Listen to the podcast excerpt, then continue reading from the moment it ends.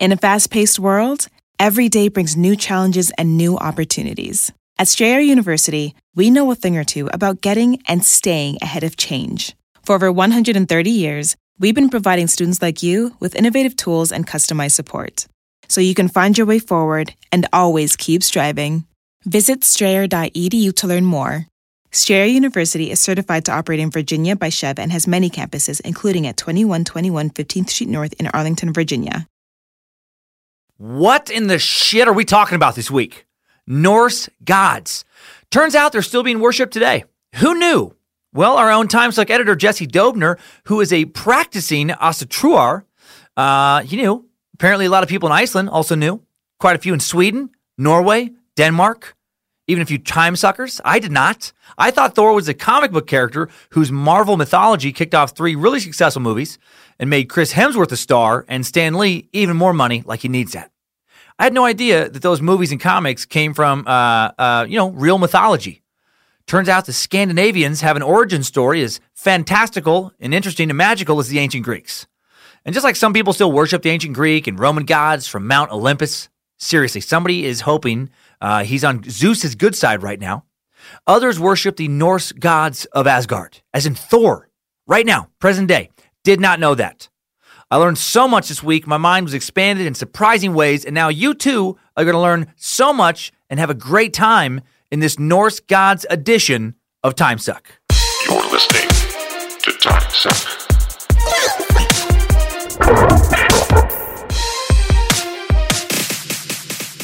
What's up, time suckers and space lizards? I'm Dan Cummins, and this is Time Suck, recording from scenic Coeur d'Alene, Idaho.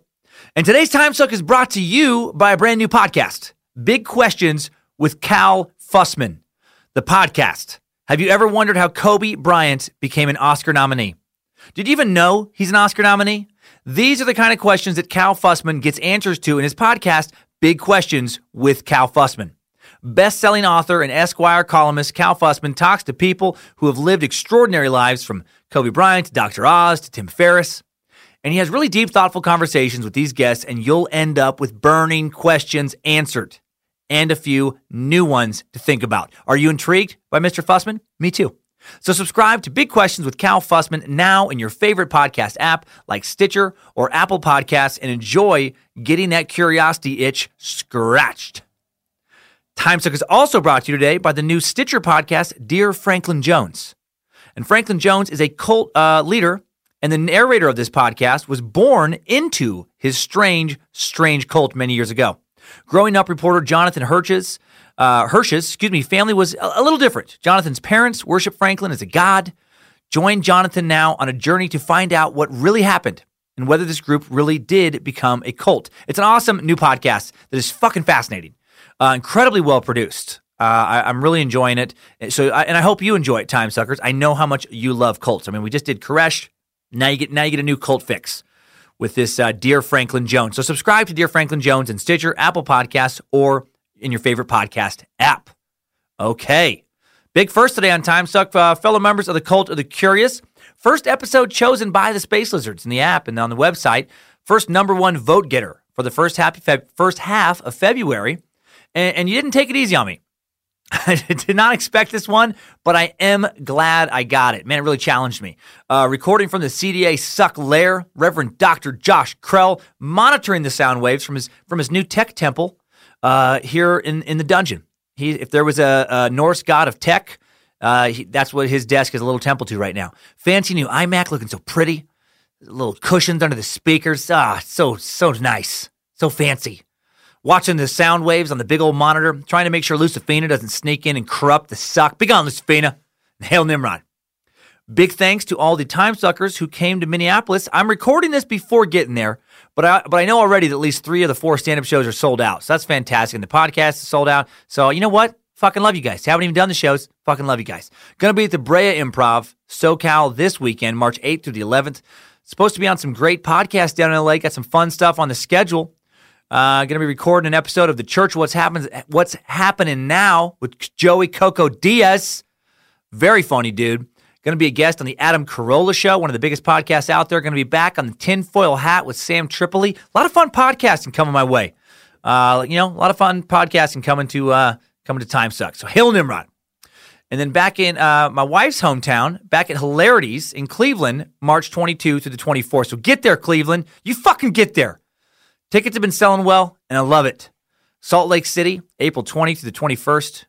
Uh, Charlotte, Atlanta, Birmingham, Huntsville, uh, Dallas, Houston, now San Antonio, all part of the 2018 Flat Earth Tour.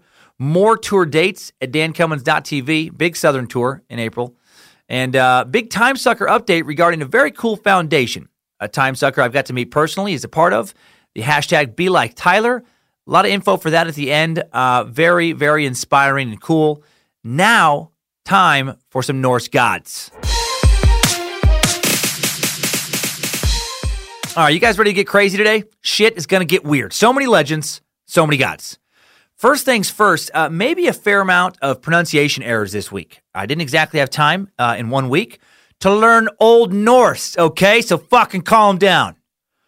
You know, I could, you know, I didn't have time to translate all the obscure, weird ass, too many consonant having Icelandic and Norwegian and Old Norse bullshitty words into proper English. Would have taken 40 hours at least just to learn all the word pronunciations. But I think I present an acceptable amount of pronunciations done correctly uh, for today's gods and their surroundings. Jesse has helped me a lot with words I couldn't find out there on the interwebs.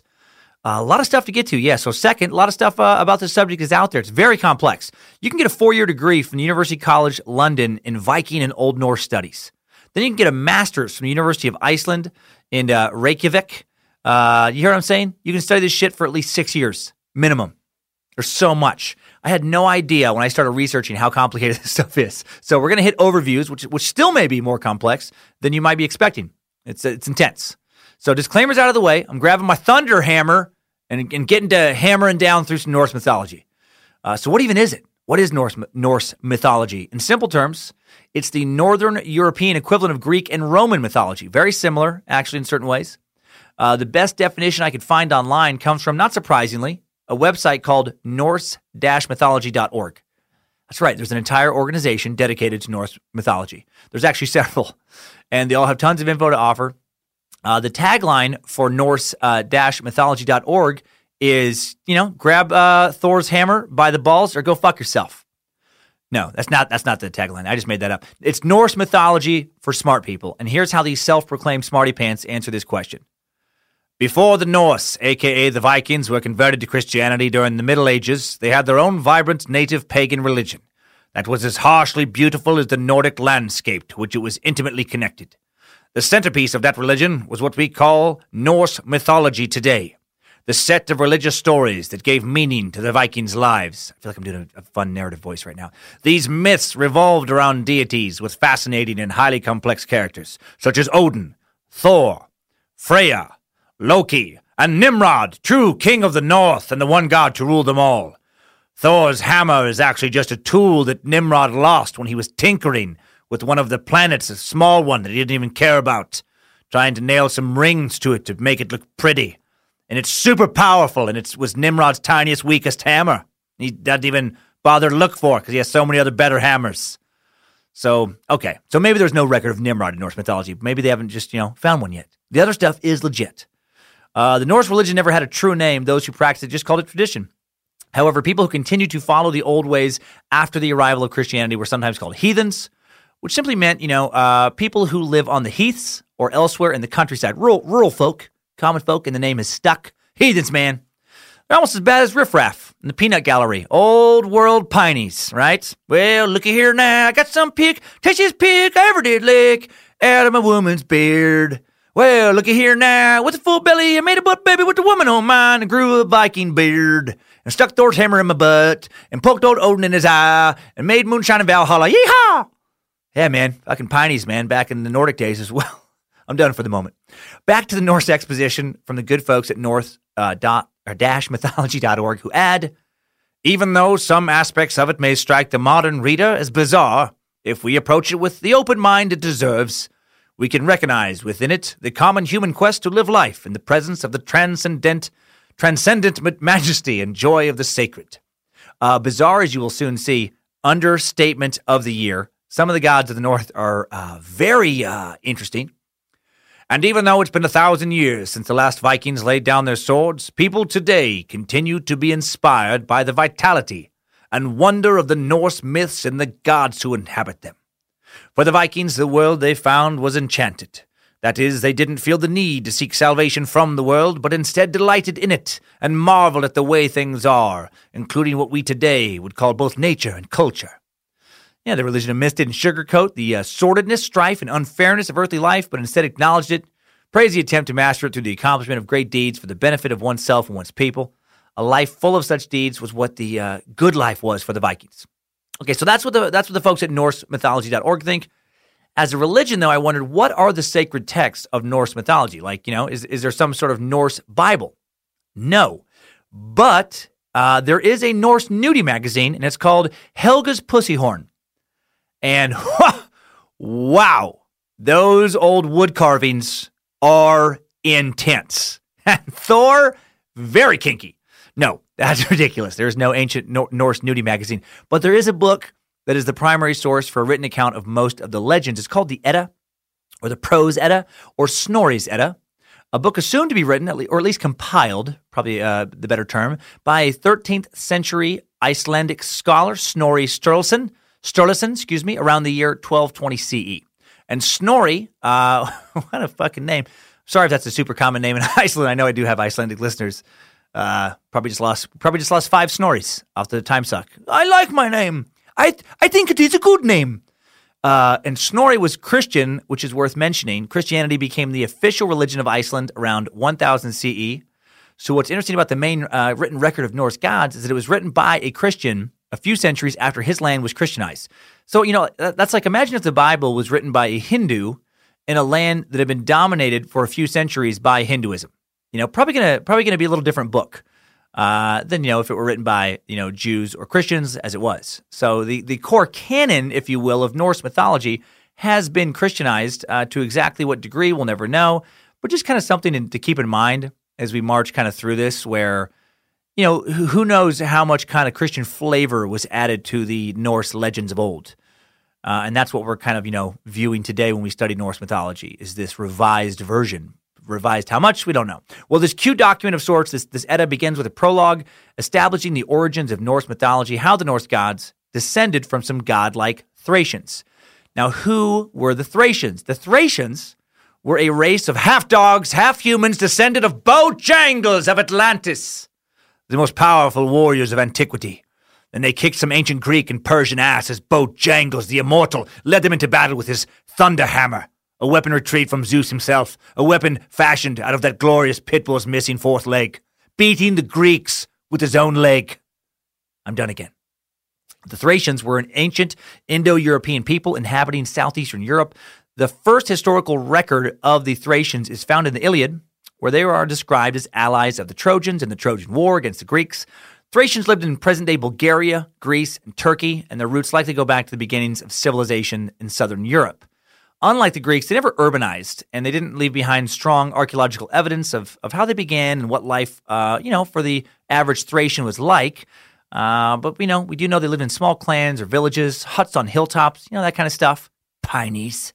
Uh, they didn't form any type of uh, kingdom until the 5th century BCE when 40 Thracian tribes aligned into the Odrysian, Odrysian, there we go, Odrysian kingdom that lasted until the 1st century CE.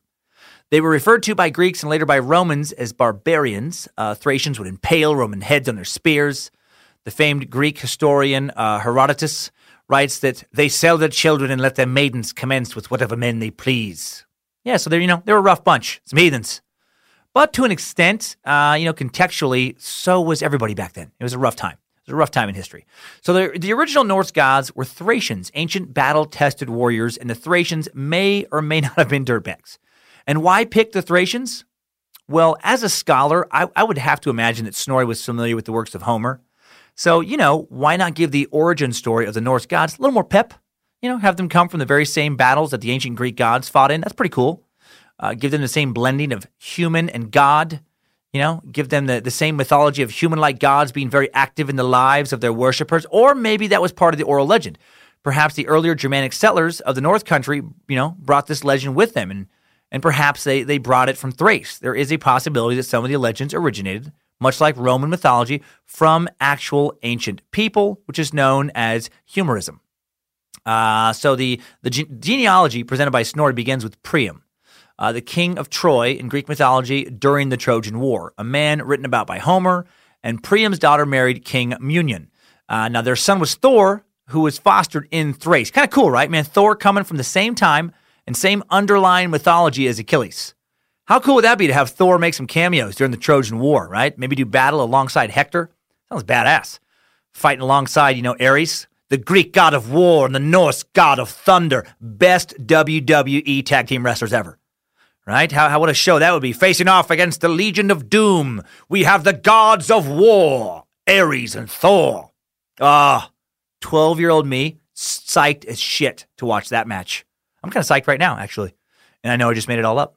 Uh, Snorri tells, the, the uh, tells of the god whom we call Odin, who came to Germany, Saxland, and established the royal lines there. Odin had second sight, and his wife also. And from their foreknowledge he found that his name should be exalted in the northern part of the world, and glorified above the fame of all other kings. Therefore he made ready to journey out of Turkland. They made no end to their journeying until they came north into the land that is now called Saxland. I think, yeah, they made, made it up to Germany. There's a ton of other shit. And that's just the intro. You know, and then they move on into, you know, the rest of Scandinavia, or uh, the rest, excuse me, they move on into Scandinavia. And there are then there are three books that I that I gave up trying to find a perfect pronunciation of that wasn't uh, made by someone with with an Icelandic accent so thick it didn't help me because my tongue do not move that way. The first is the Gylfaginning. I wish you could see these words. G Y L F A G I N N I N G uh, and you basically like you you Google uh, Gylfaginning uh, pronunciation, and then it just takes you to a page saying, "Why don't you go fuck yourself?" Uh, what are you? What, why are you looking that up? No, but the Gylfaginning uh, de- deals with the creation and destruction of the world of the Norse gods and some other intense stuff like the formation of Sweden. Let's hear a little taste of this one. Uh, this is uh, this is a little excerpt. Here begins the, the beguiling of Gylfi. King Gylfi ruled the land that men now call Sweden. It is told of him that he gave to a wandering woman in return for her merrymaking, uh, merrymaking, mm-hmm, a plowland in his realm. Oh, they got it on. That's the kind of merrymaking he's talking about. As much as four oxen might turn up in a day and a night. But this woman was of the kin of the Aesir. She was named, uh, she was named uh, Jeff, oh, Jesus Christ, uh, Geyun, Geyun. she took, she took from the north out of Jotunheim, Heim, Jotunheim, four oxen, which were the soils of a certain giant, and herself, and set them before the plough. And the plough cut so wide and so deep that it loosened up the land. And the oxen drew the land out into the sea and to the westward, and stopped in a certain sound. And then the the the, the, the Jeff there we go Jefune set the land and gave it a name called Selund. And from that time on, a lot of other fucking weird names are tossed around and such and such and whatnot and some yippity yap and some fucking ballyhoo happens. And it just goes on like that for about, you know, 20,000 words. And again, interesting how originally some of these Norse gods were just dudes, you know, some just women, kings and queens and mighty warriors, but just people. Our editor, Jesse, told me this is one of the aspects that kind of drew him into the modern faiths uh, based, or one of the modern faiths based on uh, the Norse gods, uh, Asatru. Uh, he likes that Odin, the All Father, was once a man, you know, who became the All Father by gathering wisdom. Dude, you know, kind of he gave up his own eye for knowledge, as you'll soon hear about as opposed to always being omnipotent and, and powerful. It just made him more relatable to him. Uh, and then there's the kick ass 50,000 word second book, the Skaldskaparmal. Oh man, this word is just a fucking nightmare. It's S it's S K A with an accent over the A, L D, S K A again, no accent, P A R P or no, P A R M A with an accent L. It just looks like a like get out of here. It's effectively a dialogue between the Agir, Agir, oh Agir, the Norse god of the sea, and and Bragi, uh, Bragi, the god of poetry. Uh, the word skald in uh, Skaldaskamarpal means poet or poetry, by the way, and starts off a little something like this: A certain man was named Agir. He dwelt on the island which is now called Hels Isle, and was deeply versed in black magic. He took his way to Asgard, but the Aesir had foreknowledge of his journey. He was received with good cheer and yet many things were done by deceit, with eye illusions. And at evening, when it was time for drinking, I feel like I'm reading David Icke right now, by the way. And at evening, when it was time for drinking, Odin had swords brought into the hall, so bright that light radiated from them, and other illumination was not used while they sat drinking. The N and the Asir came. Oh, then, sorry. Then the Asir came into their banquet, and in the high seat sat them down those 12 Asir who were appointed to be judges. These were their names Thor, and literally 11 other names I would need a doctorate in this kind of stuff to rattle off. And, you know, out of about 50,000 words in the book, it feels like about 10,000 uh, words are crazy names. How cool those light swords, though, huh? I want some of those for the suck dungeon. I mean, I already have a sword now. I have the sword of the suck. Super cool, but doesn't emit an otherworldly light, which would be kind of nice. I would like to, you know, do my podcast in a warrior warrior hall with some sword light. God, why can't I just get what I want? All I want is a fucking warrior hall with sword light. Is that so much to ask? With a swords that light up that don't have batteries or any any power source? Why is that so hard? And then there's the uh, Hatatal, 20,000 more words of old poetry, combines three separate songs of praise. Uh, one about uh, King Haakon, a second about Skuli Bardsson, the king's father-in-law and most powerful vassal, and a third celebrating the both of them. And there's life lessons woven in these as well, from which practitioners of the faith can draw life lessons from. And why is this book important? Here's why the Edda is so important. According to one historical report I came across, uh, before Snorri's time, there existed only separate, disjointed biographical monographs on Norwegian kings, written on the model of the family sagas of Iceland. Snorri's was a more ambitious task, discerning that the course of life is determined by cause and effect, and that in the lives of kings, widely ramified interests, national and dynastic, come into play, he conceived a new idea of saga writing. The seed of cause, sown in the preceding, in the preceding, must yield its crop, its crop, excuse me, of effect in the uh, succeeding reign. This uh, writer of the Lives of Kings, or this is something the writer of the Lives of Kings must bear in mind. And so Snorri addresses himself to writing the first pragmatic history of Scandinavia uh, ever penned. And, again, I find it interesting with the Edda that the real historical figures make appearances. It's kind of like, uh, you know, some parts of the Bible that way. It's real people mixed in with people who may or may not be real. You know, for example, literalists think Adam and Eve were two real people. Others think they were, you know, and not by others I mean other Christians think they were, you know, symbolic characters used to illustrate, you know, larger points and used to, you know, in that example, illustrate creation mythology. Uh, adding to the complexity of Snorri's book is that only uh, I think it's seven manuscripts of the Edda have survived to the present day. Uh, six compositions uh, from the Middle Ages and another dating to the 1600s. No one manuscript is complete, and each has variations of the story.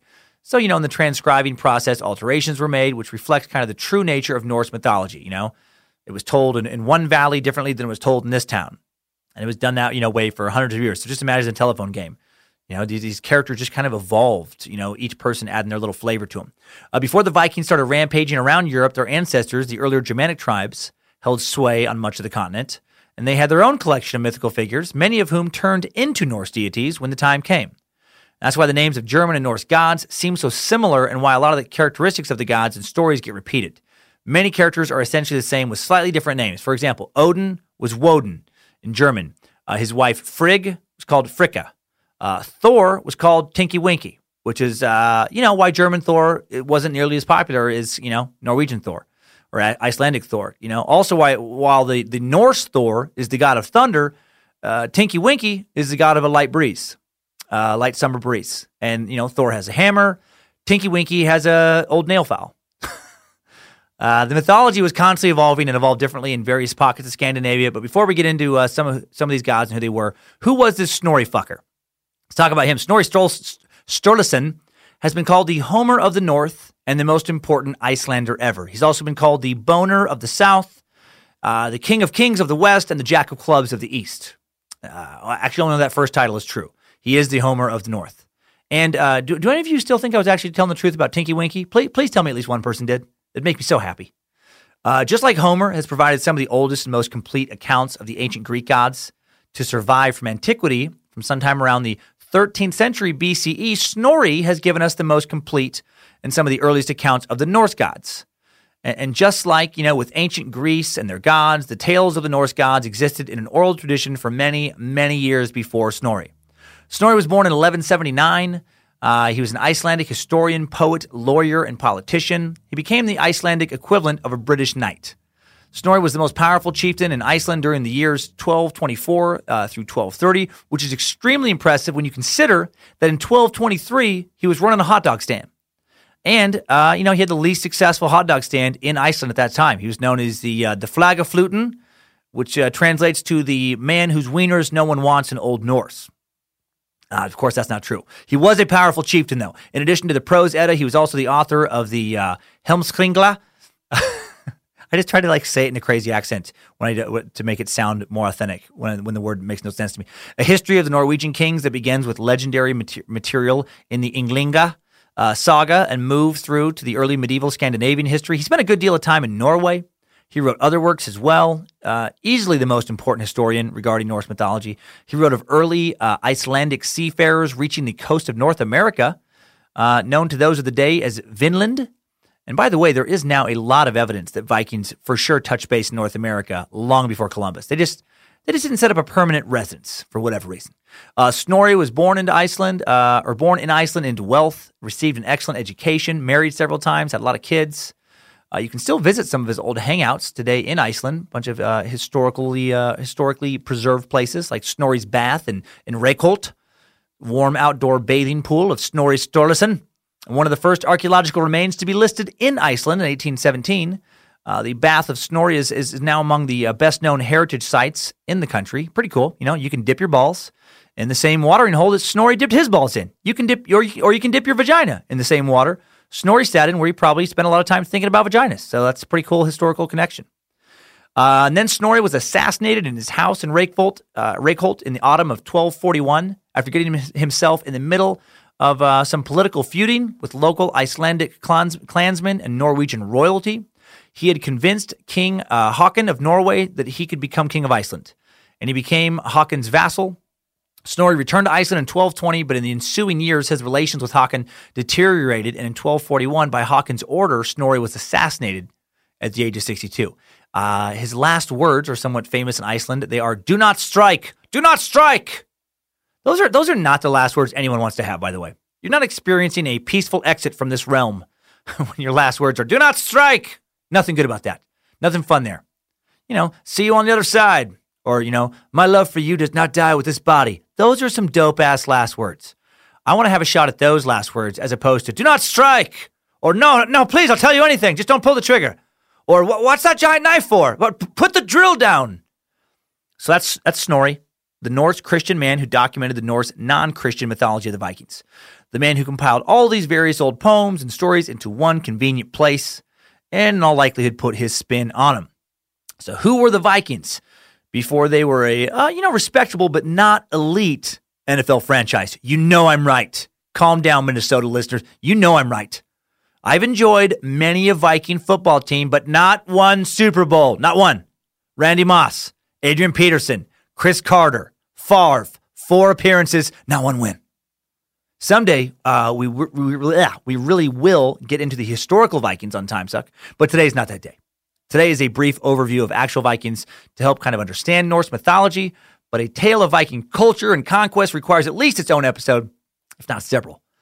Uh, continuing with the definitions provided by NorseMythology.org, the Vikings were seafaring raiders, conquerors, explorers, settlers, traders from modern day Norway, Sweden, Denmark, and Iceland who ventured throughout much of the world during the Viking Age, roughly 793 through 1066 CE.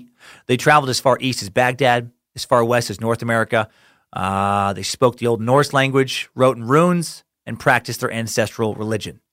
Uh, and what are runes? Uh, they are super weird, annoying letters that all the Norse gods' names are written in. So fuck runes.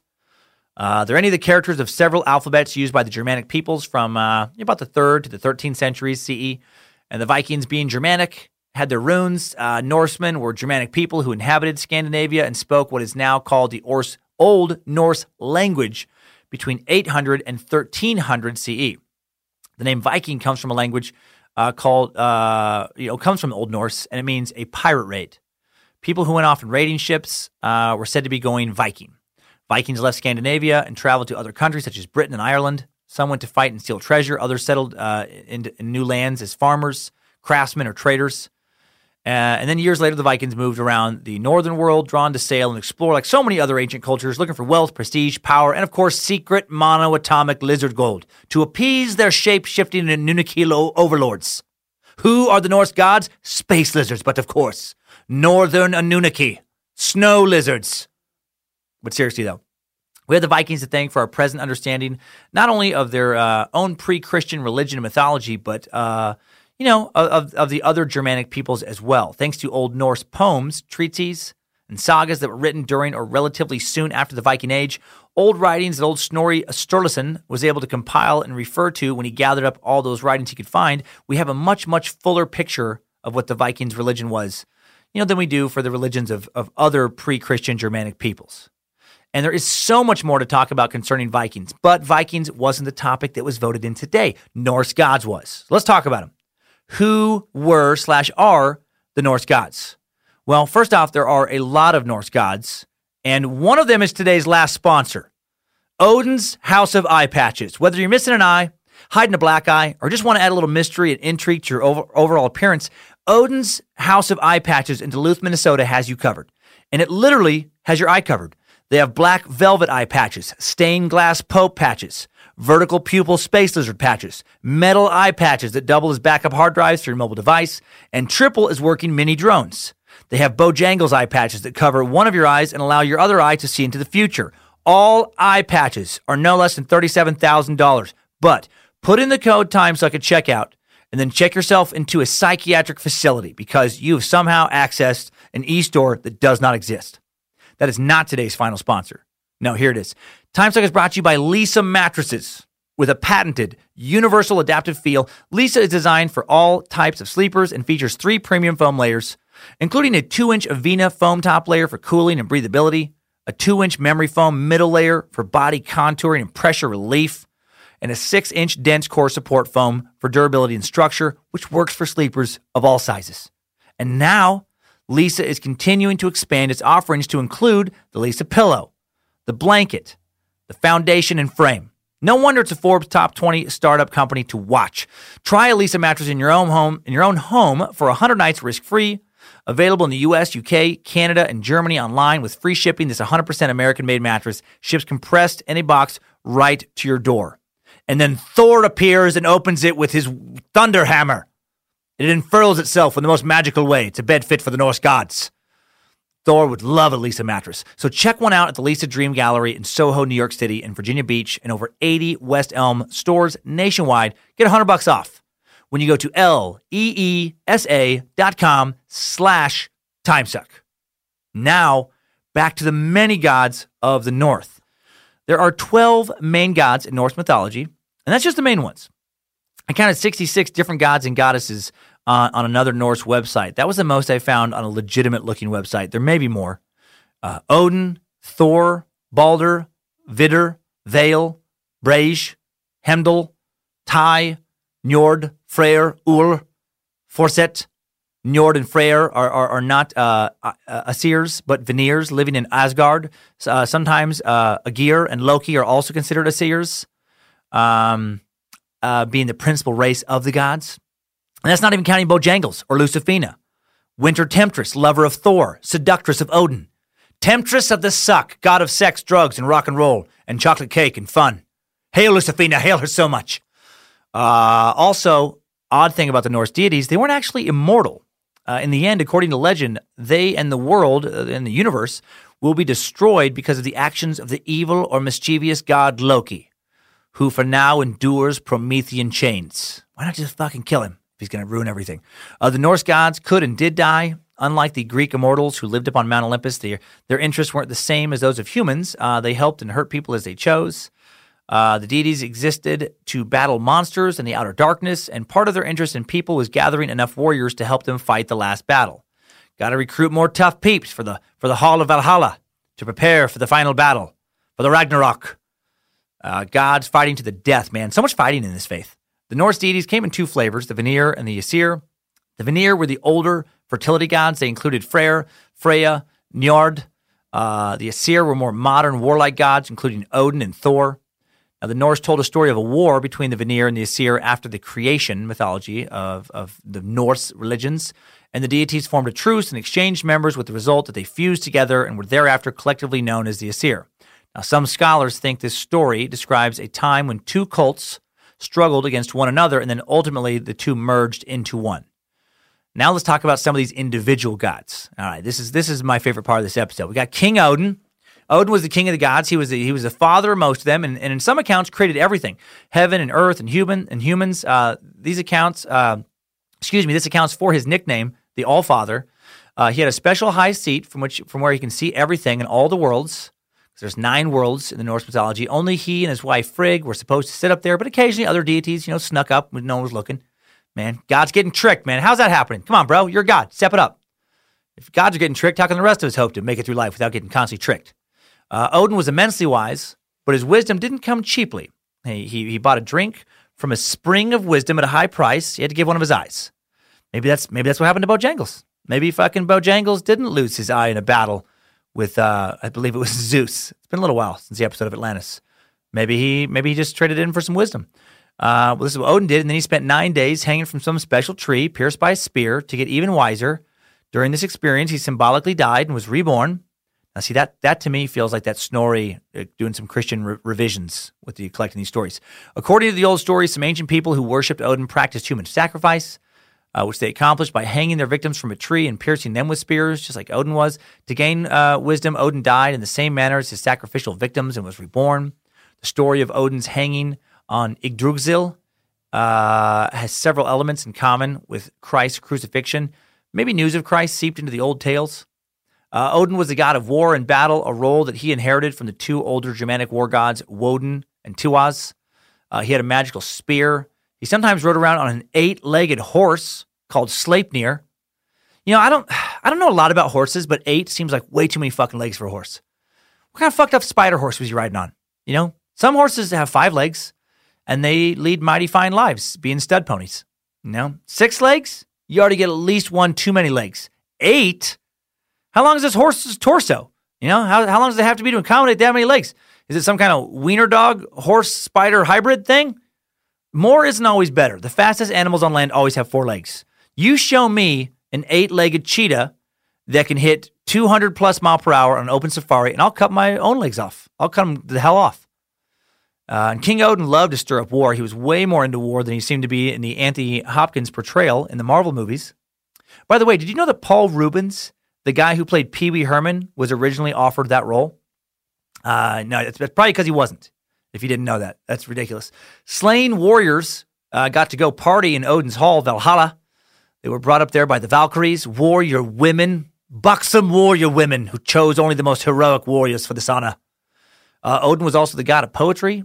Perhaps one reason why uh, he appears in so many poems. He was responsible for bringing the magical mead of poetry to Asgard, a mighty uh, fortress high above where humans lived. A giant had stolen this mead and sent his daughter to guard it. Odin burrowed into her cave in the form of a snake and then turned back into his handsome self. I fucking I told you he was Anunnaki. Fucking reptilian shapeshifter. Space lizard. But really, according to legend, uh, he snuck in as a snake, then changed back. Uh, wish I wish I could do that. Wish I could turn into a snake. That sounds awesome. Then he spent three days and nights with her, after which he uh, sucked down all the mead he could, uh, hold into his mouth, and then he turned into an eagle, even cooler than the snake.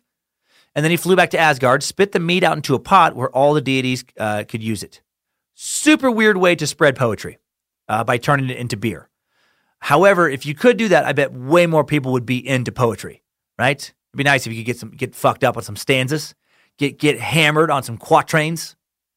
Uh, then we have the beloved Thor, aka Tor in Old Norse, aka Tinky Winky in Old Made Up German. Thor. Thor was the son of Odin and Earth, which is, you know, pretty dope. It's like, what? Who, who'd you just say your mom was? Earth. Um, come again? Earth. My mother is Earth. Sorry, not to get uh, too personal, but where is Earth's vagina? The Grand Canyon, you fool. I wanted to guess that, but I didn't want to be rude. So, where's her butthole? Roswell. Roswell, New Mexico is Earth's butthole. That's why people there get weird about the aliens and such. Why so many strange folk. How could you not be at least a little left of center when you're living in Earth's butthole? Okay, enough butthole blabber for a bit. While Odin stood for violence and war, Thor represented order. Uh, he was the god people called on if they needed some stability. He was immensely strong and manly. Uh, he carried around a huge hammer called the Mjolnir, which he used to keep the giants in line. No matter how far he flung it, it always returned to his hand, which is awesome uh, like a boomerang. He, he could make it small enough to hide inside a shirt. And uh, when he pounds a, a giant with his hammer, we hear it as a thunderclap. So, you know, sometimes when it rains, giants pour out of the fucking woodwork. If there's one thing giants like, it's a good downpour. Very few giants in Los Angeles and Las Vegas. So many giants in Portland, Seattle. Maybe that's where, uh, I mean, that's what Sasquatch really is. Maybe it's some rogue Norse giant hiding from Thor's hammer. Or, or since there's so many thunders, maybe it's maybe it's some rogue Norse giant just constantly getting whooped with Thor's hammer. Uh, Thor had a bushy red beard. Gross. He was a ginger. Ugh. Ugh. Just kidding. Uh, I don't know why. I had a redheaded friend growing up, and I think I teased him so much that's just stuck in me now. Every time I hear red, I just want to say something shitty for just just to fucking rile people up. No, he had a bushy red beard, a huge appetite, quick temper. Although he didn't stay angry for long, he was a patron of peasants, uh, god of thunder and lightning. The wheels of his chariot made thunder. Also, so he's making thunder left and right. Uh, lightning, lightning. This is so weird. Lightning came from a whetstone lodged into his skull. Uh, yep. And and you thought the thunder hammer was weird. Turns out, uh, this the lightning forehead rock is a little weirder. Let me tell you a story about lightning. This is from the old old Norse, one of the old Norse sagas. It's about, uh, and they have all kinds of stories like this. You know, tons of stories about lots of action, lots of giant fighting. They really were uh, obsessed with fighting giants. Uh, a lot of sex, a lot of violence, a lot of stuff happening. So this is a story about uh, the brawler. He was the mightiest of all giants. Uh, and I'm probably saying his name wrong. It's H R U N G N I R. So you know what? You have fun with that one at home. I'm going to say Hrungnir. Hrungnir. Uh, he was the mightiest of all giants, you know, and uh, the animating spirits of darkness, winter, night, and the grave, who are who are the enemies of the gods. And one day, Hrungnir, uh, uh, was paid a visit in Jotunheim, the homeland of the giants, by Odin. Hrungnir didn't recognize the god at first, and instead wondered aloud who the stranger might be whose horse could ride through the air and the water, as he had seen the spider horse do at God's approach. Odin bet his head that his horse, none other than the eight-legged, creepy spider horse Sleipnir, could outrun any regular horse in Jotunheim, the realm of giants.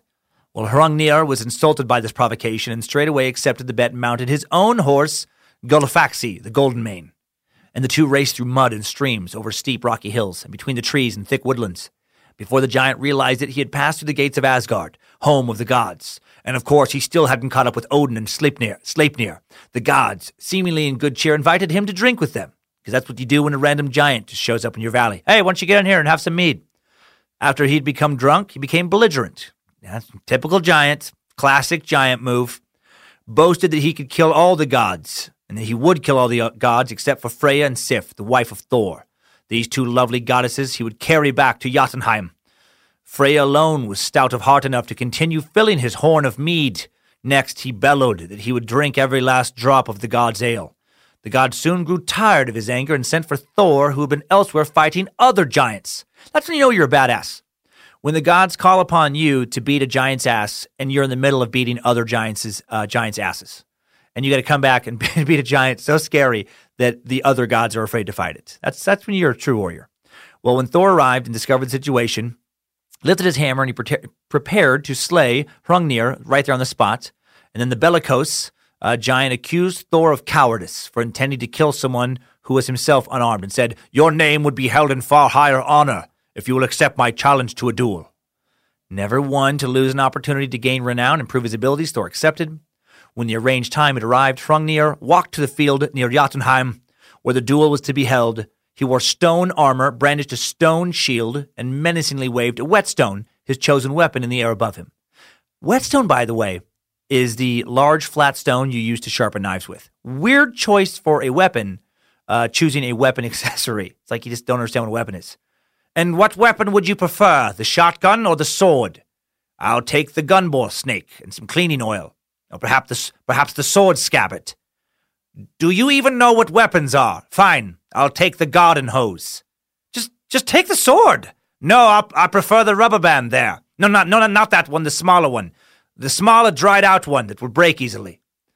Uh, suddenly, uh, he said, this giant, he sees lightning and, and, and heard the thunderclap above him. And, and then Thor raced onto the battlefield. Thor hurled his hammer at the giant. The giant slung his whetstone at the god. The stone burst against Thor's forehead and shattered into pieces. And this is the origin of all flint on Earth. So I don't know. I guess now I get the reason for the whetstone. I had to explain flint somehow. Uh, Thor's hammer struck Hrungnir's head, but this time it was the giant's head that was shattered. Uh, but a piece of Hrungnir's whetstone was lodged into Thor's forehead. So Thor sought out the sorceress Groa, the thriving, who sang spells over the stone to remove it from the god's brow. When Thor felt the stone moving, he told the sorceress many joyous things to encourage her, chiefly that he had encountered her lost husband, who would soon be home. But Groa was, uh, was so overcome with emotion upon hearing this that she forgot her chance, and the rock remained lodged in Thor's face until his death at Ragnarok. Now, this, is, this stuff is always so weird with me with old stories. It's like you you can let me get this straight. You can just destroy a giant with like into a million pieces with your hammer, and you know you can you have all these magical abilities, but you you can't get a piece of stone out of your head. Like you can't find a decent doctor. Like maybe you know maybe spells aren't the best way to cure head wounds. You know, an, an issue of Pooty and Juju, uh, issue number ten seventeen, Pooty versus Juju Hammer Time was loosely based on the story I just told you. Uh-huh. Years later, rap prodigy MC Hammer uh, would base his name and the name of his diamond selling album, Please Hammer Don't Hurt Him, also on this issue of Pooty and Juju. In the famous issue, Pooty and Juju are in the living room. And then Juju asked Pooty to hand him the hammer uh, so he could hang a picture of his beloved Aunt Ting Tang on the wall above the fireplace.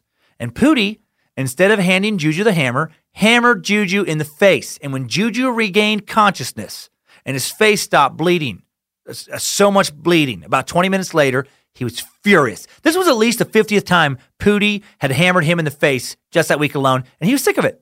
Juju could take a joke as well as next cartoon character, but this was ridiculous. No one should have to have their face hammered for someone else's amusement. And Juju screamed, No more face hammering, Pooty.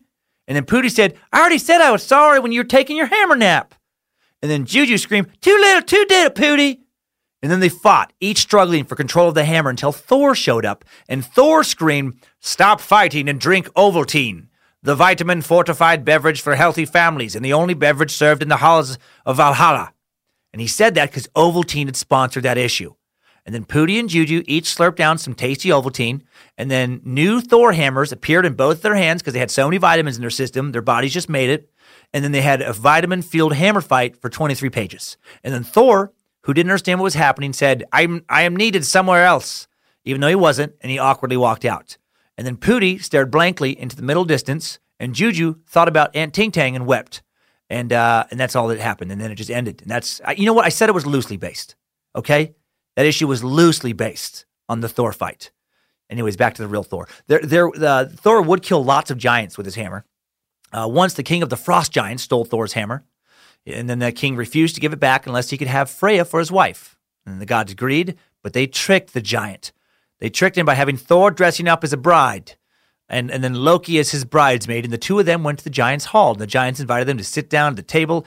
And then Thor proceeded to devour all the food and drink, all the mead in a most unbridled manner. And Loki claimed that Freya, quote unquote, hadn't eaten in days. And she was just so excited about her wedding and captivated, the giant king called for Thor's hammer so that they could swear their marriage vows on it. Thor instantly grabbed it, ripped off his veil, killed all the giants at the feast. Man, those giants were fucking dumb. Uh, how would you think that Thor was a woman? Thor is the least woman-looking, uh, you know, person. You know, he does not look like a woman unless you've seen a woman that I haven't who looks like Lou Ferrigno during his bodybuilding prime. Uh, so while his dad has an eight legged spider horse thing he rides around. Odin, Thor has an even more interesting method of transportation. He has a goat drawn chariot. and I know you might be thinking, how could goats be more interesting than an eight legged spider horse? Well, they're pretty cool goats. As goats go, pretty cool. They're edible, rebuildable goats. Thor's two magical goats are known as the Tooth Gnasher and the Tooth Grinder. They can be killed, eaten, and reconstituted the next morning. How great would that be? To have a perpetual snack haul you around. Like I love grass fed, uh, you know, beef. I love grass fed beefsteak. How cool would it be to have two badass bulls? You know, just pull me around, and then when I get hungry, you know, I just kill them, eat some filet mignon, have maybe a tasty burger, right? Get some get some ribs, throw some ribs on the grill, and then the next morning they just they're fucking back, and then they just pull my cherry in. They're not even they're not even irritated. There's not there's not even any weird like energy about like those fucked up how you ate me last night. They're just they're just cool, man. Everything's cool again. And then there's uh, Heimdall, the divine watchman, keeping an eye for the approach of his enemies. He who guards the rainbow bridge that leads to Asgard. He will blow his mighty horn at the onset of Ragnarok, the final battle that ends the universe. Uh, his hearing is mysteriously sunk in Mimir's well, just like Odin's lost eye, but somehow he can still hear so clear that he can, quote, uh, hear wool grow on a sheep's back. That sounds terrible. That sounds like the worst kind of hearing you could have, right? Like if, if you can hear wool grow on a sheep's back, uh, I'm going to assume that the world is always too loud for you, like like way too loud all of the time. Man, if I was one of the other gods, I would just constantly sneak up on him and just yell in, you know, Heimdallr's ear, just smash my hammer on a rock near his head, blow out his eardrums. Uh, uh, is responsible for establishing social hierarchy among humans. There's an old poem in which he goes around and spends three nights in the mortal world one night in a nobleman's hut, uh, one night in a peasant's hut, one night in a farmer's hut. Each night he sleeps between the couple in bed, and each night he gets the wife pregnant. Uh, he sounds like a creep.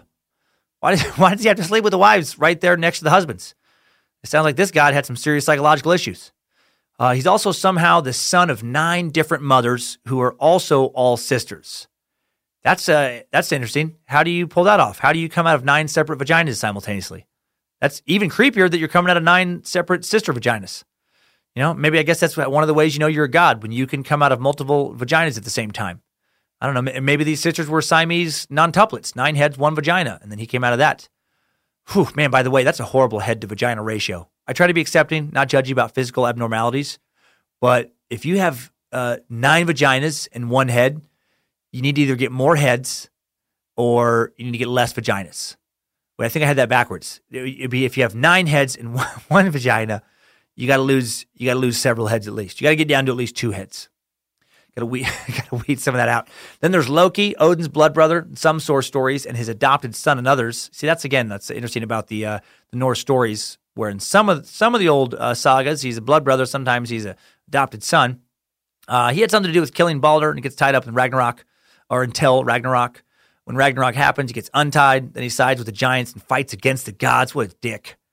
He's always getting the gods in trouble. He's exceptionally cunning. He's a son of a goddess and a giant. So many giants in this mythology. Sometimes he's a man, sometimes he's a woman.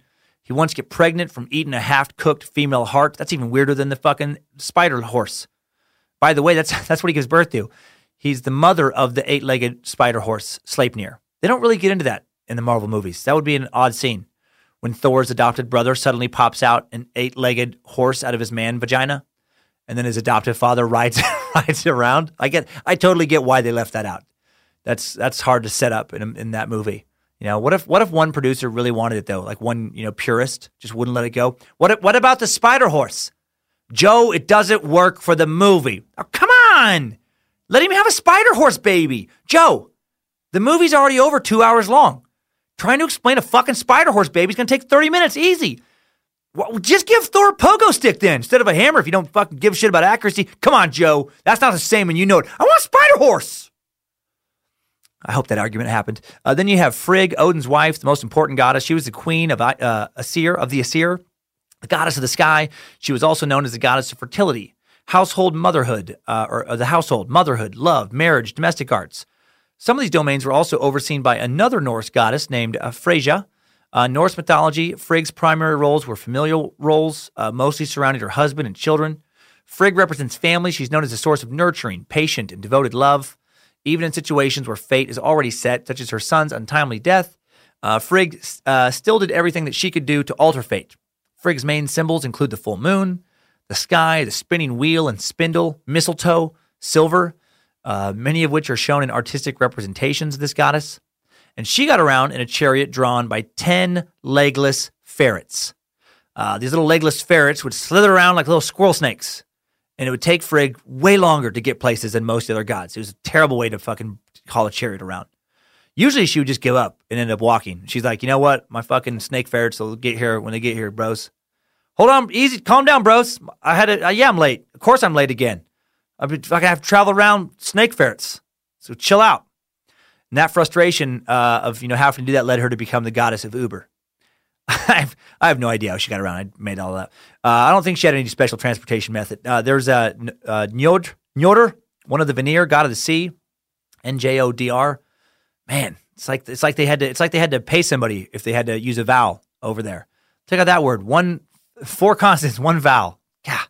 He watches over fishermen. He can quiet winds. One of the attributes listed for Njord is I have no idea that's how you say his name. By the way, some of these I just couldn't find pronunciation videos, and, and then some of you guys I know get real sticklers for that. Why don't you take some time?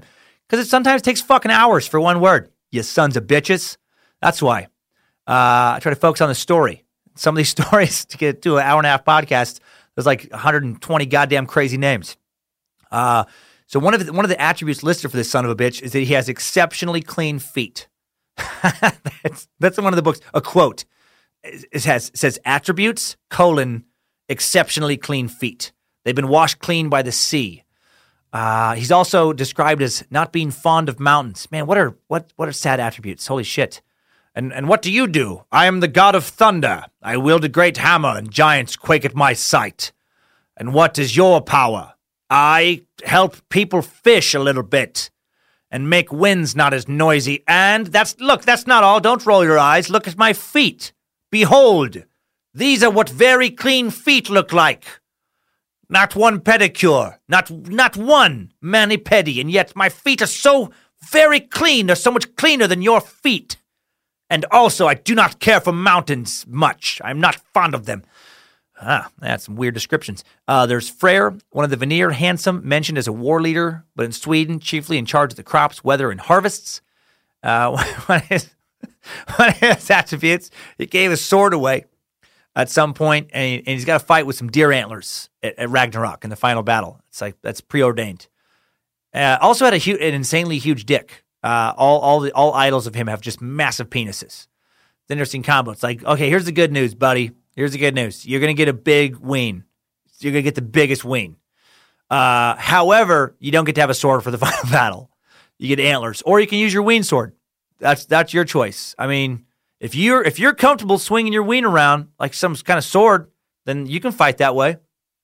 But yeah, man, it sucked to have the deer antlers. I am God.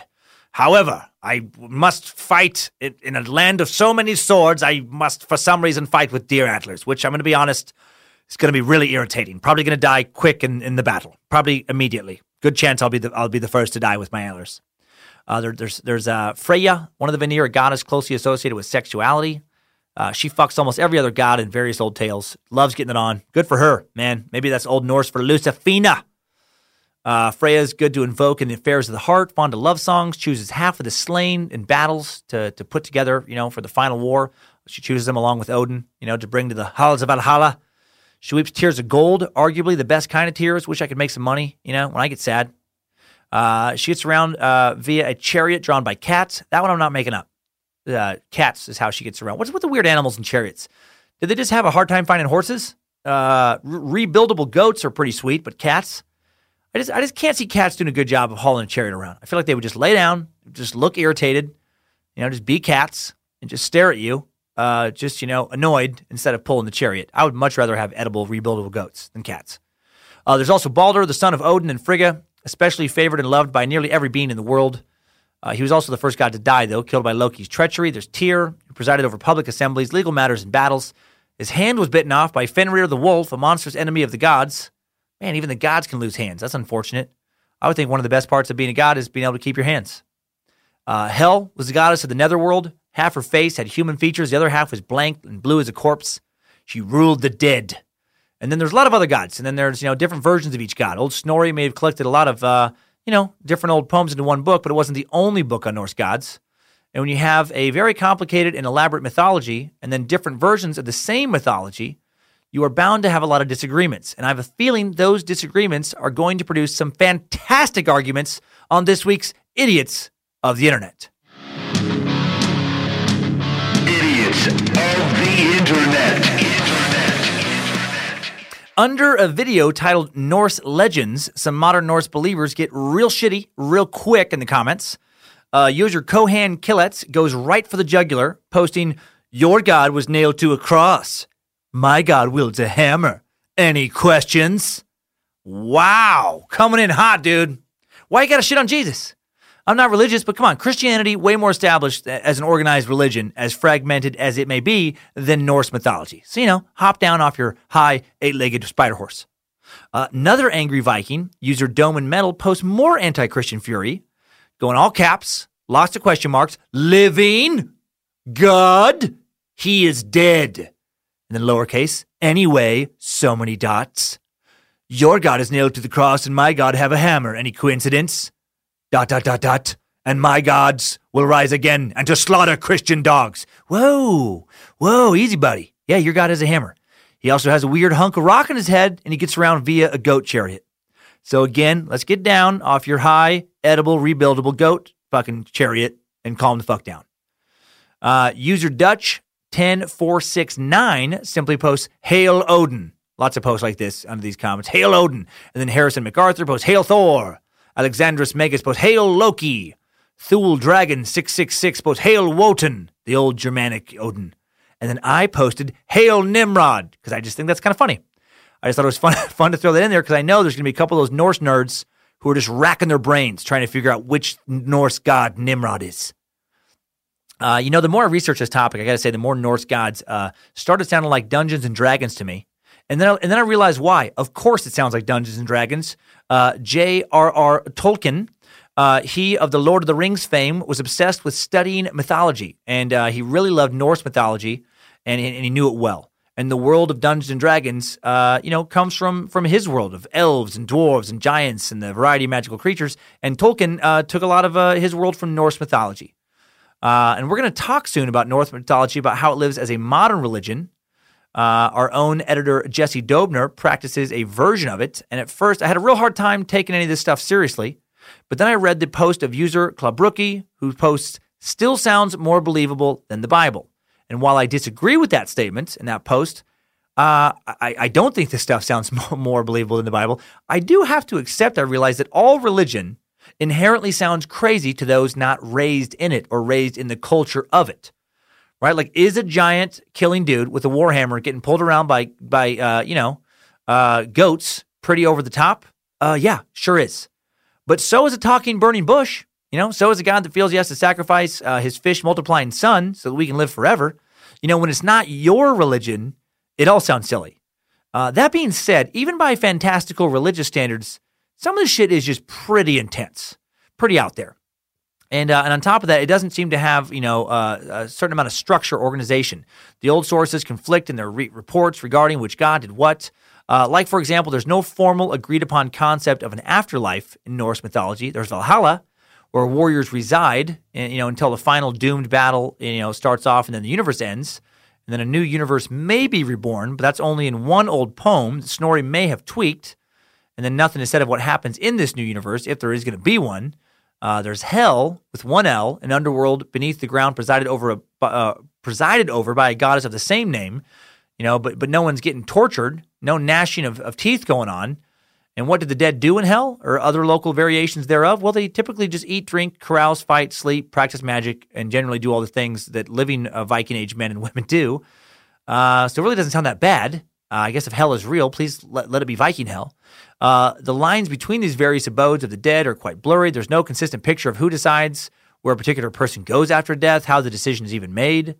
Uh, an oft repeated line is that those who die in battle are thought to go to Valhalla, whereas those who die of other more peaceful causes go to hell.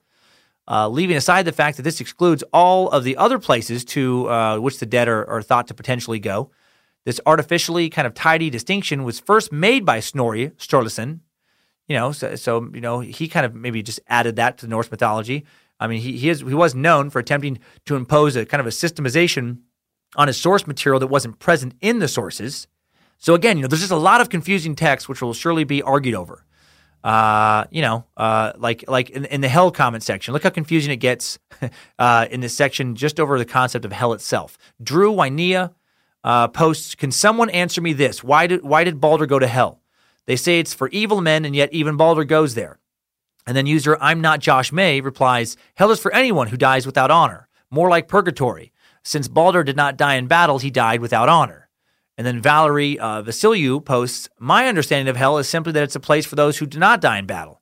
That doesn't mean without honor. You can be an honorable person and just not die in battle. And then Cheeky Monkey posts, I think it is just not Asgard. One for warriors, one for everyone else. Uh, are the women warriors there too?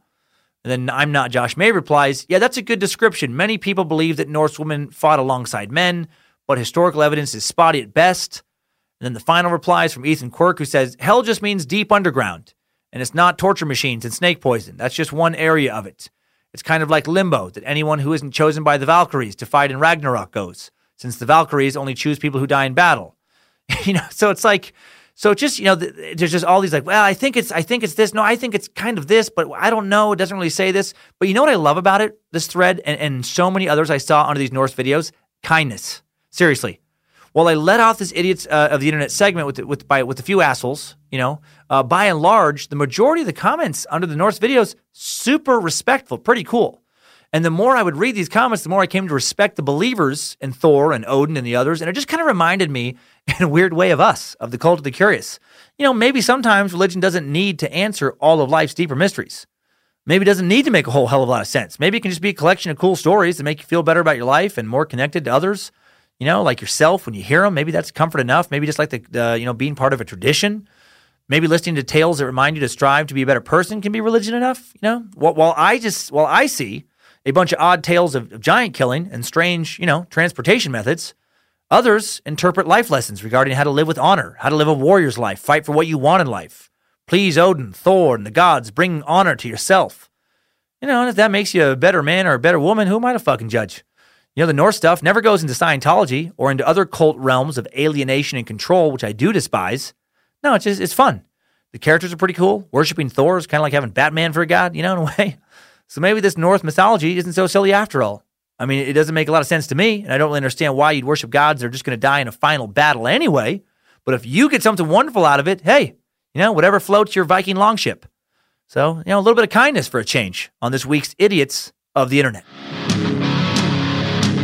Idiots of the Internet. Are, are, are you confused by any of this? Uh, well, you're not alone.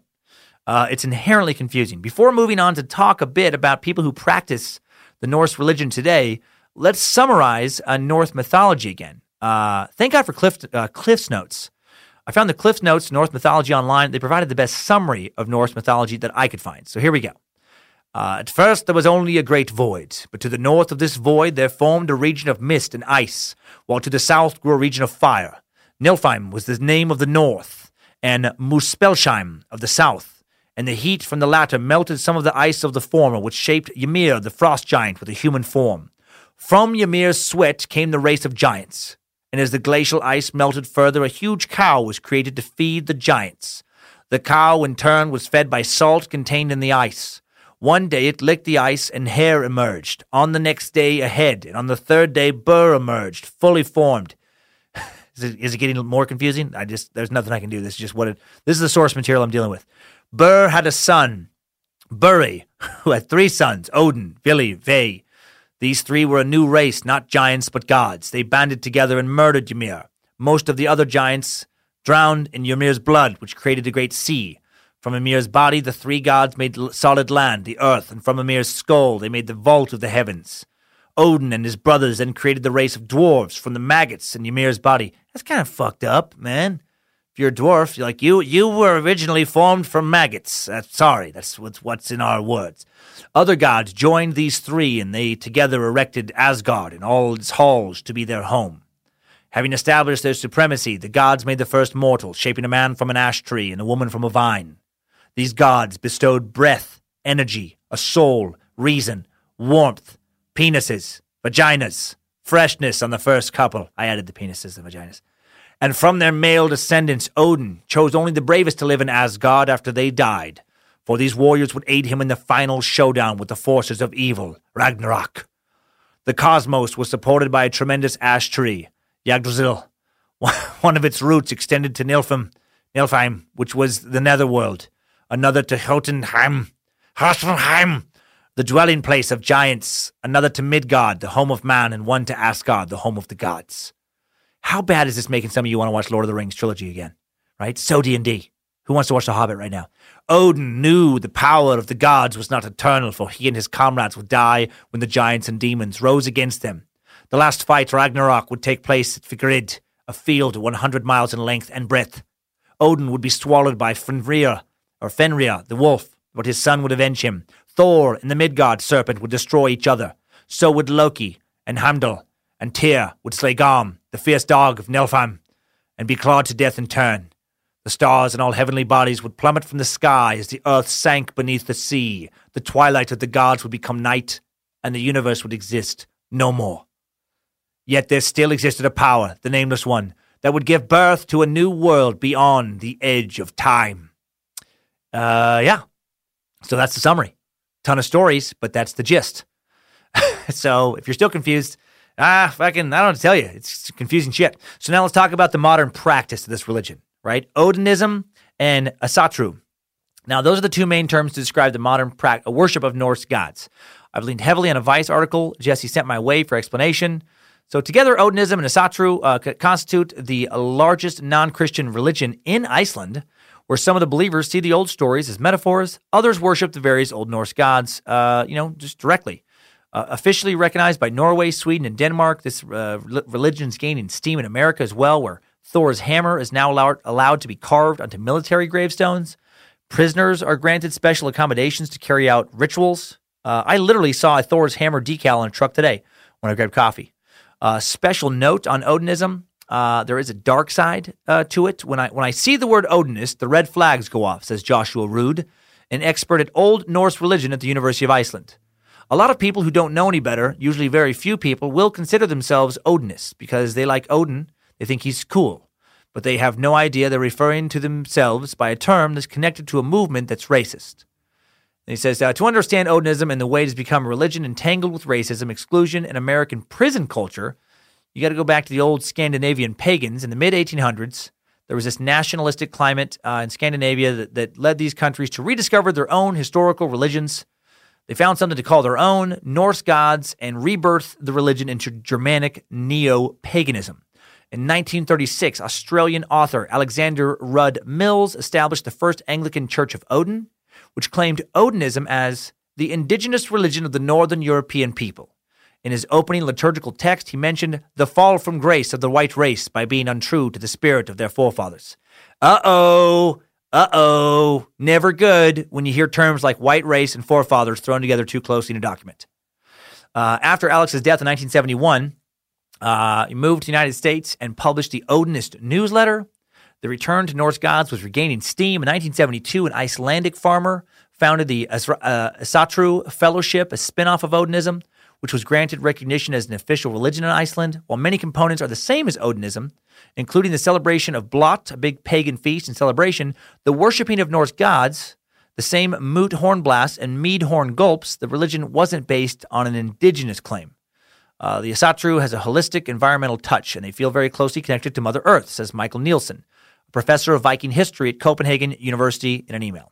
Uh, all are welcome, no matter your heritage or color. Then a few years later, 1976, American Stephen McNallen also adopted the term Asatru for the creation of his own organization, the Asatru Folk Assembly, a nonprofit organization based in Nevada City, California, and uh, he says, I found the Norse system of courage, honor, and daring much more compelling than the submission and submergence of the individual I saw in Christianity. Uh, and then there's the Odinists. Now, Odinists claim they're opposed to racism, but they define racism very differently from the average person, says Josh Rood. Uh, they say, We're not racist. We just believe in keeping ethnicity separate, uh, which, of course, uh, is racist. Uh, McNallen's point of view, which mirrors that of Odinist organizations both in America and Europe, is that everyone has their own culture and that we should stick to it. I do not believe we are born uh, tabula rasa or blank slate, writes McNallen. We are the latest edition of our ancestors in this slice of space and time. Our native culture, or a local uh, or a logical permutation of it, is the one that suits us best because it arises from our very soul. Despite the fact that, uh, that McNallen's ancestors have been in America for 200 years, his bloodline was in Europe for 40,000 years before that, and thus he argues his ancestral line transcends space, time, and mortality. For his part, McNallen says he's never claimed that non Europeans cannot practice Asatru, but I wonder why they would want to follow European native religions rather than, you know, entirely valid and worthy native religions of their own ancestors. I wonder what their own ancestors must feel at being slighted so. I do not understand that line of thinking at all. Why do some people care so much about their ancestors? They're fucking dead. Uh, they're not. They don't. I don't. I really don't feel like they care what you do. You know, like when I when I'm dead, if I'm off in some other place, I'm not going to be like, "Oh man, I'm pissed today at my great great great grandson. I don't care for what he's doing. I wanted him to, to go into comedy, and he's working at tech shop. You know what the fuck? What what? Who cares? You know, I don't get and, and I don't give a shit what my dad or grandpa thinks. About uh, how you're supposed to live your life spiritually. I don't care what my great grandpa, great great grandpa. I'm my own person with my own mind. You know, it's like, and a belief system being around a long time, like having us, oh, I was in Europe for 40,000 years, that's not a good reason to keep believing it. I've never understood that logic either. Something being around for a long time doesn't mean it's good. Plenty of shitty ideas have stayed around for a long, long time. Widespread racism and sexism have been around a long time. They've been key components of belief systems for millennia. No intelligent person thinks that we should keep them going forward. This McNallen guy just sounds like a huge tool. Uh, so while the European follows of Asatru uh, worship Thor without the emphasis on racial or ethnic heritage, the Asatrus in America look more like Odinists who emphasize racial heritage. It all kind of gets confusing.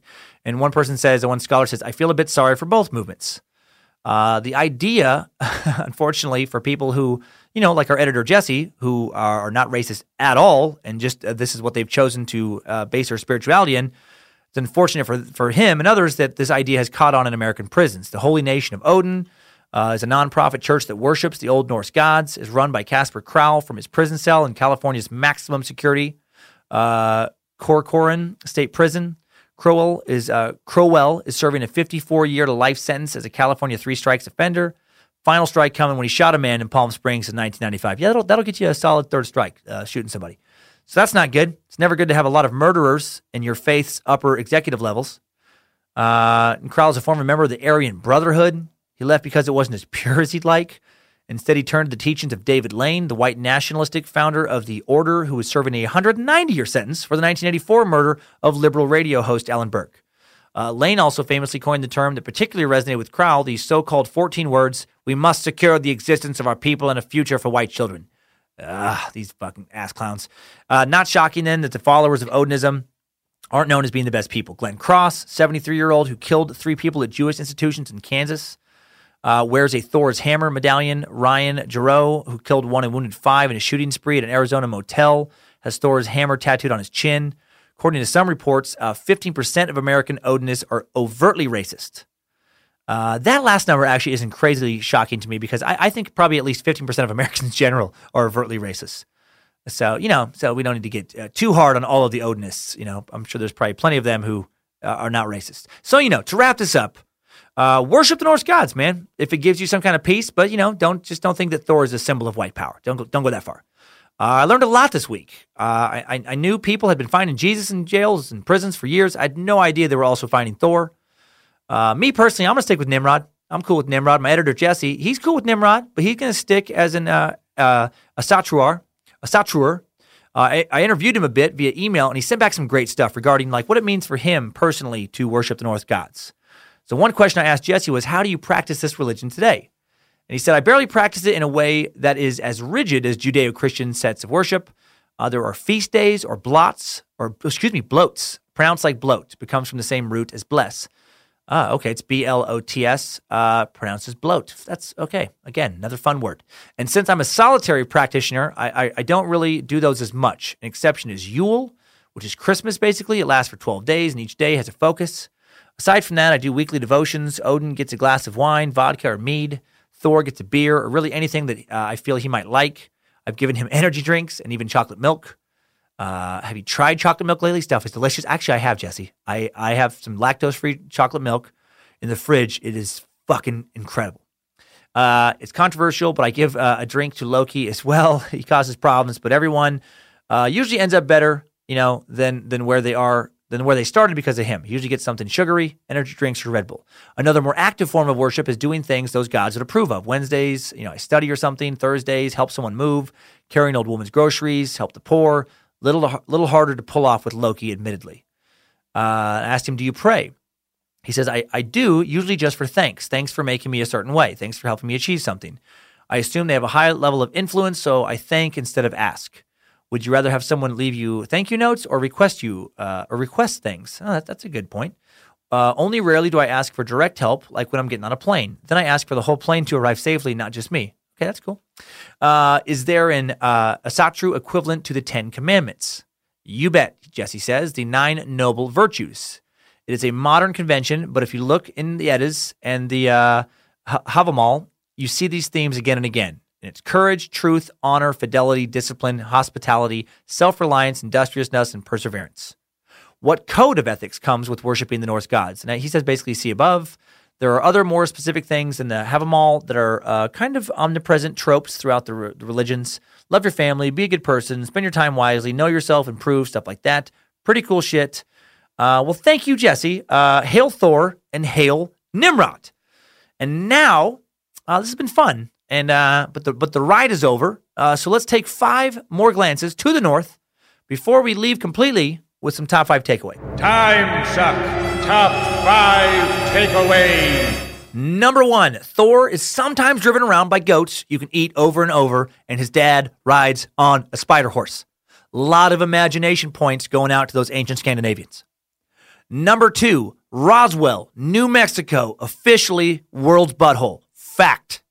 No, that's not a fact, but it does make me laugh. Number three, all of the Norse gods will die. They will fight to the death at the final battle that ends the universe, Ragnarok. And until then, they battle daily around Valhalla. So much fighting. Number four, the Norse gods are alive today in the hearts of the faithful. And thankfully, not all of the faithful, not even most of the faithful, are white supremacists. Number five, new info. The gods of the Norse uh, do not live only in our world, they do battle in many realms. Uh, here's a quick overview of the cosmology of the Norse. There are many realms that exist among nine separate worlds. And here are those worlds. There's Midgard, the home of humanity and human civilization, Asgard, the, the world of the Aesir tribe of gods and goddesses, uh, Vanaheim, the world of the Vanir uh, tribe of gods and goddesses, uh, Jotunheim, the world of the giants, Niflheim, the primordial world of ice, uh, Muspelheim, the primordial, primordial world of fire, uh, Alfheim, the world of the elves, uh, the world of the dwarfs, so much D and D. Uh, Hell, the world of the uh, you know goddess of the same name, and, and the dead. Uh, Putalheim, the the world of Pooty and Juju.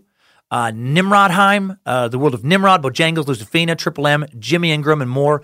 And of course, Chikatiloheim. Why why you do this? Why you put a Chikatilo in Norse God episode? It is stretch. It is big stretch uh, more stretched than a soft shamcock, which look more like old chew toy than human penis.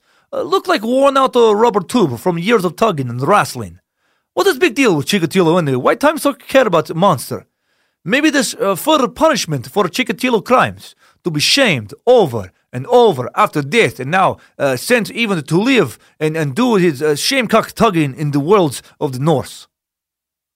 Okay, those last three may have been made up, but the other nine worlds are real in Norse mythology. Time suck. Top five takeaways. Norse gods is in the suck pile, in the suck heap, stashed in the did it suck folder. Now pay fucking attention and listen to these tour dates, time suckers. 2018 Flat Earth Stand Up Tour happening. Write down which one you're coming to on a notepad. Don't have pen or paper? Use blood. San Francisco Punchline tickets on sale April 25th to the 28th. Scoop them up, one of my fave clubs. Brea this week, Cleveland in two weeks, Charlotte, Atlanta, Birmingham, Huntsville, Nashville, Houston, Dallas, Salt Lake City, San Francisco, all coming up in April. Everything but San Francisco and Salt Lake City in one big week of touring. San Antonio during that week as well. Uh, more info up at dancummins.tv. Check out the tour dates. Snatch up some tickets. Wear your time suck shirts. Wear the come get a flat earth shirt or just fucking don't even don't even wear a shirt. Just show up shirtless and have a great time. Thanks to social media master uh, Sydney Shives, events coordinator, amazing patron saint of the at Secret Space Lizards social media accounts, Harmony Velicamp, show notes editor extraordinaire, and uh, a Satuar, uh, Jesse Dobner, and the entire TimeSuck team, including interns Maddie Teeter and uh, Deanna Marino. Thanks for all the reviews. Thanks for spreading the suck, man. Best way you can help the show is to spread the word. Post on social media, reference it on Reddit. Every review helps every time. You guys write the most wonderful things and read every review. It helps so much. Thank you for the emails. Uh, sorry again, I, have not gotten back to so many, not enough hours in the day, but going to have some organizational help here pretty soon, uh, which will make it easier to kind of stay on top of everything and get back to you, you know, regarding various business possibilities, things like that. Don't think that I'm just ignoring it. It's just I'm literally barely getting enough sleep as it is. But we're moving forward the next few months. Going to get so much more organized. I'll be so much more rested. There will be uh, way more help. It's going to be awesome. I'll, I'll announce exactly what that's about here soon. Uh, thanks to the Space Lizards for voting in today's topic. Next Monday on Time Suck, we suck on a topic my sister Donna Hale, fantastic teacher and human being, and time sucker and researcher, suggested and researched the Bielski brothers. the real life story of a Polish Jewish family that the Daniel Craig movie Defiance is based on. A family that organized a militia and fought back against the Nazis with the mission to save as many Jews as possible. A powerful story of courage and compassion. Get ready to tear up, motherfuckers. Get ready to be inspired. Get ready to have your heartstrings plucked. Get ready to remember why you must always fight back, never give up, no matter what the odds are uh, as far as how they're stacked against you. We're going to remember to rise up. So excited for that episode. This Friday, we're going to have a bonus episode. What is it? Well, check out at Time Suck Podcast on Instagram, find out which, who wins the vote. And now, time for some Time Sucker updates. Updates? Get your time sucker updates. Today's first email is from Time Sucker Ethan Wad, a, uh, a fellow Northwesterner who gave me a nice reminder to keep an open mind. I was touched. Uh, he writes in saying, Oh, His Holiness the Suckmaster Cummins, Prophet of Nimrod, Delta General of the Bojangles Army, successor to the chairman of the Ministry of Silky Walks. My name is Ethan Wad, and I'm a devout sucker by choice and a Christian youth pastor by profession. Love it. Just wanted to write in regards to my deep appreciation of you and your open minded, hilarious, and insightful podcast that has brought great joy to my days and has scratched my eternal itch for knowledge of the strange and the curious. As I said, I'm a youth pastor and I love what I do. Trying to help young people know that they are loved and valued is my passion. And I truly believe, whether you believe in a higher power or not, that it is our deepest desire to feel loved and know we are appreciated. I agree with that, man. I do agree with that. That's I'm, I'm understanding that's what the Cult of the Curious also provides some people, and I, it means a lot. Yeah. By the way, I deeply appreciate you and hope you know that you are valued. Ah, you're adorable, Ethan. I I, I appreciate that, man. I do feel valued. Uh, on the note, uh, uh, sorry, I'm sorry. On that note, I've been a huge fan not only of your podcast since it first aired, but also your stand up, which has brought me laughter on countless road trips. I know that we may share different beliefs, but I deeply appreciate that you don't crap on people for what they choose to believe or their beliefs themselves. I know that being sure of what you believe and why you believe those things is important. It is equally as important to be open minded to what others believe and what they believe in. That's true. Uh, oh, sorry, and why they believe it. Open mindedness is the key to a cohesive and caring community, which is what I believe I found here in the Cult of the Curious, for sure. Thank you for facilitating this incredible movement and keep on sucking. May, may Bojangles bless you and Nimrod be pleased. Uh, Ethan Wad. I love how you said like Spitwad. I love how you guys know almost every you know I need help with that stuff.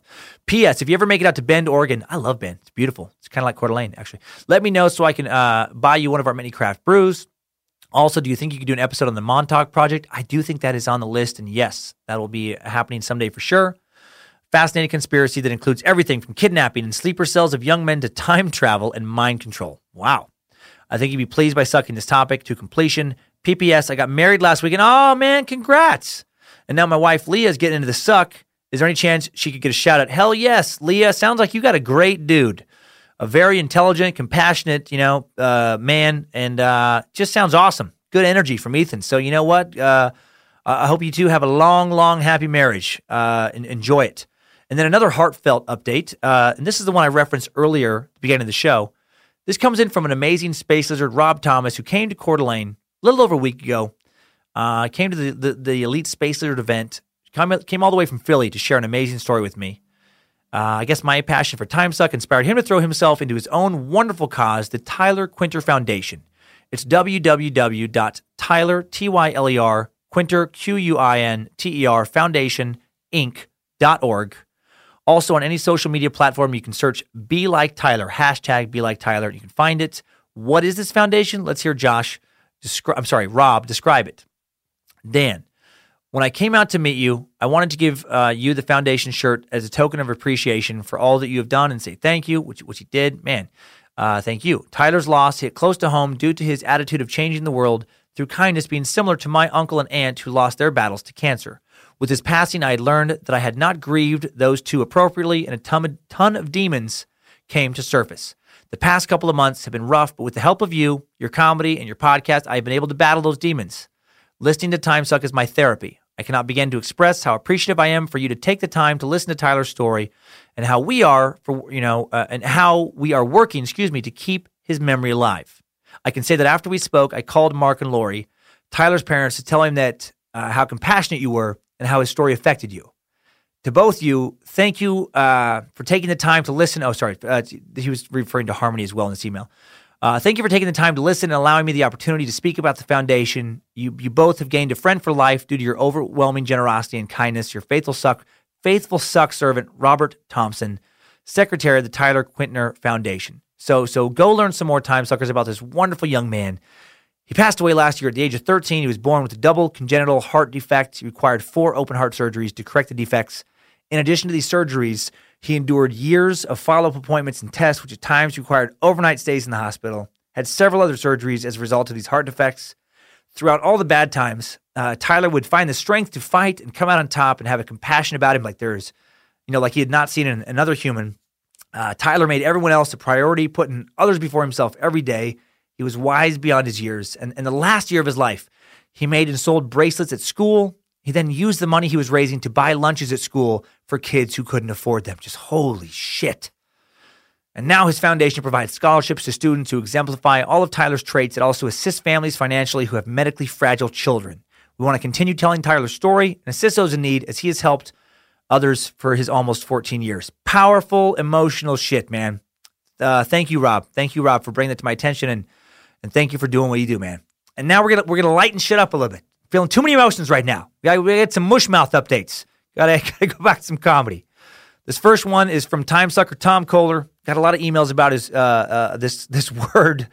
Uh, Tom writes, "Hello, Prophet of Nimrod. Since you're always getting people helping you correct your pronunciation, damn you, Papyrus. Yes, good. Ugh. I wanted to just chime in on something in the Tupac Biggie episode. You mentioned Biggie has a uh, ColecoVision, or at least that's what it sounded like you were trying to say. I, I sound I said Col- ColecoVision. I do remember these from my childhood. I had a friend who had one, and yeah, and they're pronounced ColecoVision. And Tom uh, sent me some links, and I have to say the gaming system looked way better than the Atari I had. Came with Donkey Kong. The games were way closer to arcade games of the early 80s than Atari was. And then it just started to die in the video game crash of 1983 when there were just too many systems flooding the market. And by 1995, uh, it was gone. A next pronunciation update is from Super Sucker George Riley, who says, I've been listening to you since I first heard you on Tom and Dan. Yeah, mediocre time. Love those guys. I love the show, all the content, uh, you know, uh, you, you put out, oh, Suck Lord. On the Tupac, Tupac and Biggie Suck, you kept pronouncing his mother's name's wrong, name wrong. So I know it was not on purpose. Can you please pronounce it correctly out of respect? Please, uh, suck, keep, keep on sucking. I love your sucks. And me being a black male, listening to you suck and have so much detail and do research correctly on so many other African Americans. Thank you. Congratulations.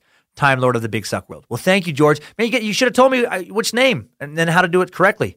I still don't know. You got to maybe send another update. Yeah, man, sometimes super hard to find pronunciations for names. You know, you have to go to like documentary videos, but if it's a minor character in the story, their name might only come up once in a two hour period. And I would love to say I, I have time to search two hour, a two hour documentary for one person's name, but I, but I don't not to keep these coming out on a weekly basis. So just know this, not uh, it's, it's not a, out of disrespect. It's just uh, you know names are tricky, and I'm probably going to keep fucking them up here and there. And by probably I mean definitely. and you know today's episode, Norse Gods, uh, about as white of an episode as you can do, and I'm pretty sure I fucked up way more names than I did last week with Tupac and Biggie. So it's definitely no disrespect, man. And thank you for continuing to listen, and I hope you keep enjoying the show, and I hope you see you in Florida this summer.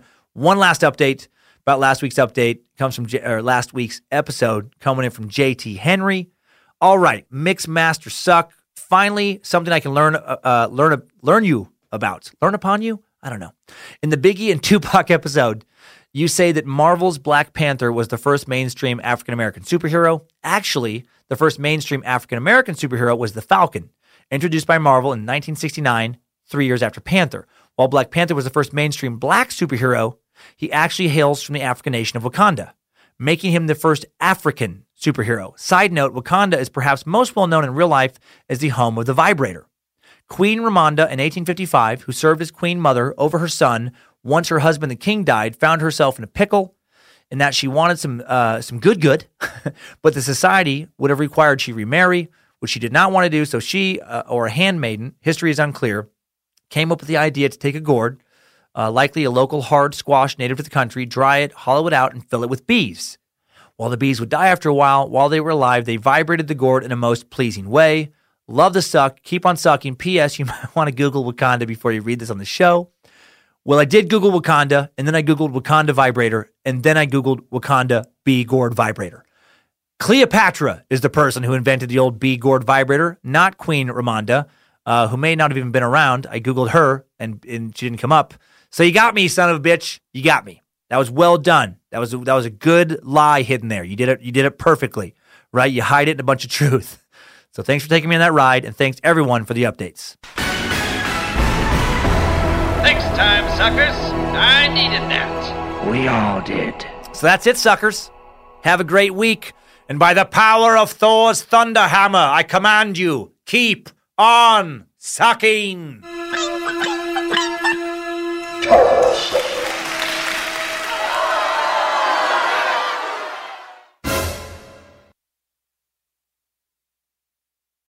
In a fast paced world, every day brings new challenges and new opportunities. At Strayer University, we know a thing or two about getting and staying ahead of change.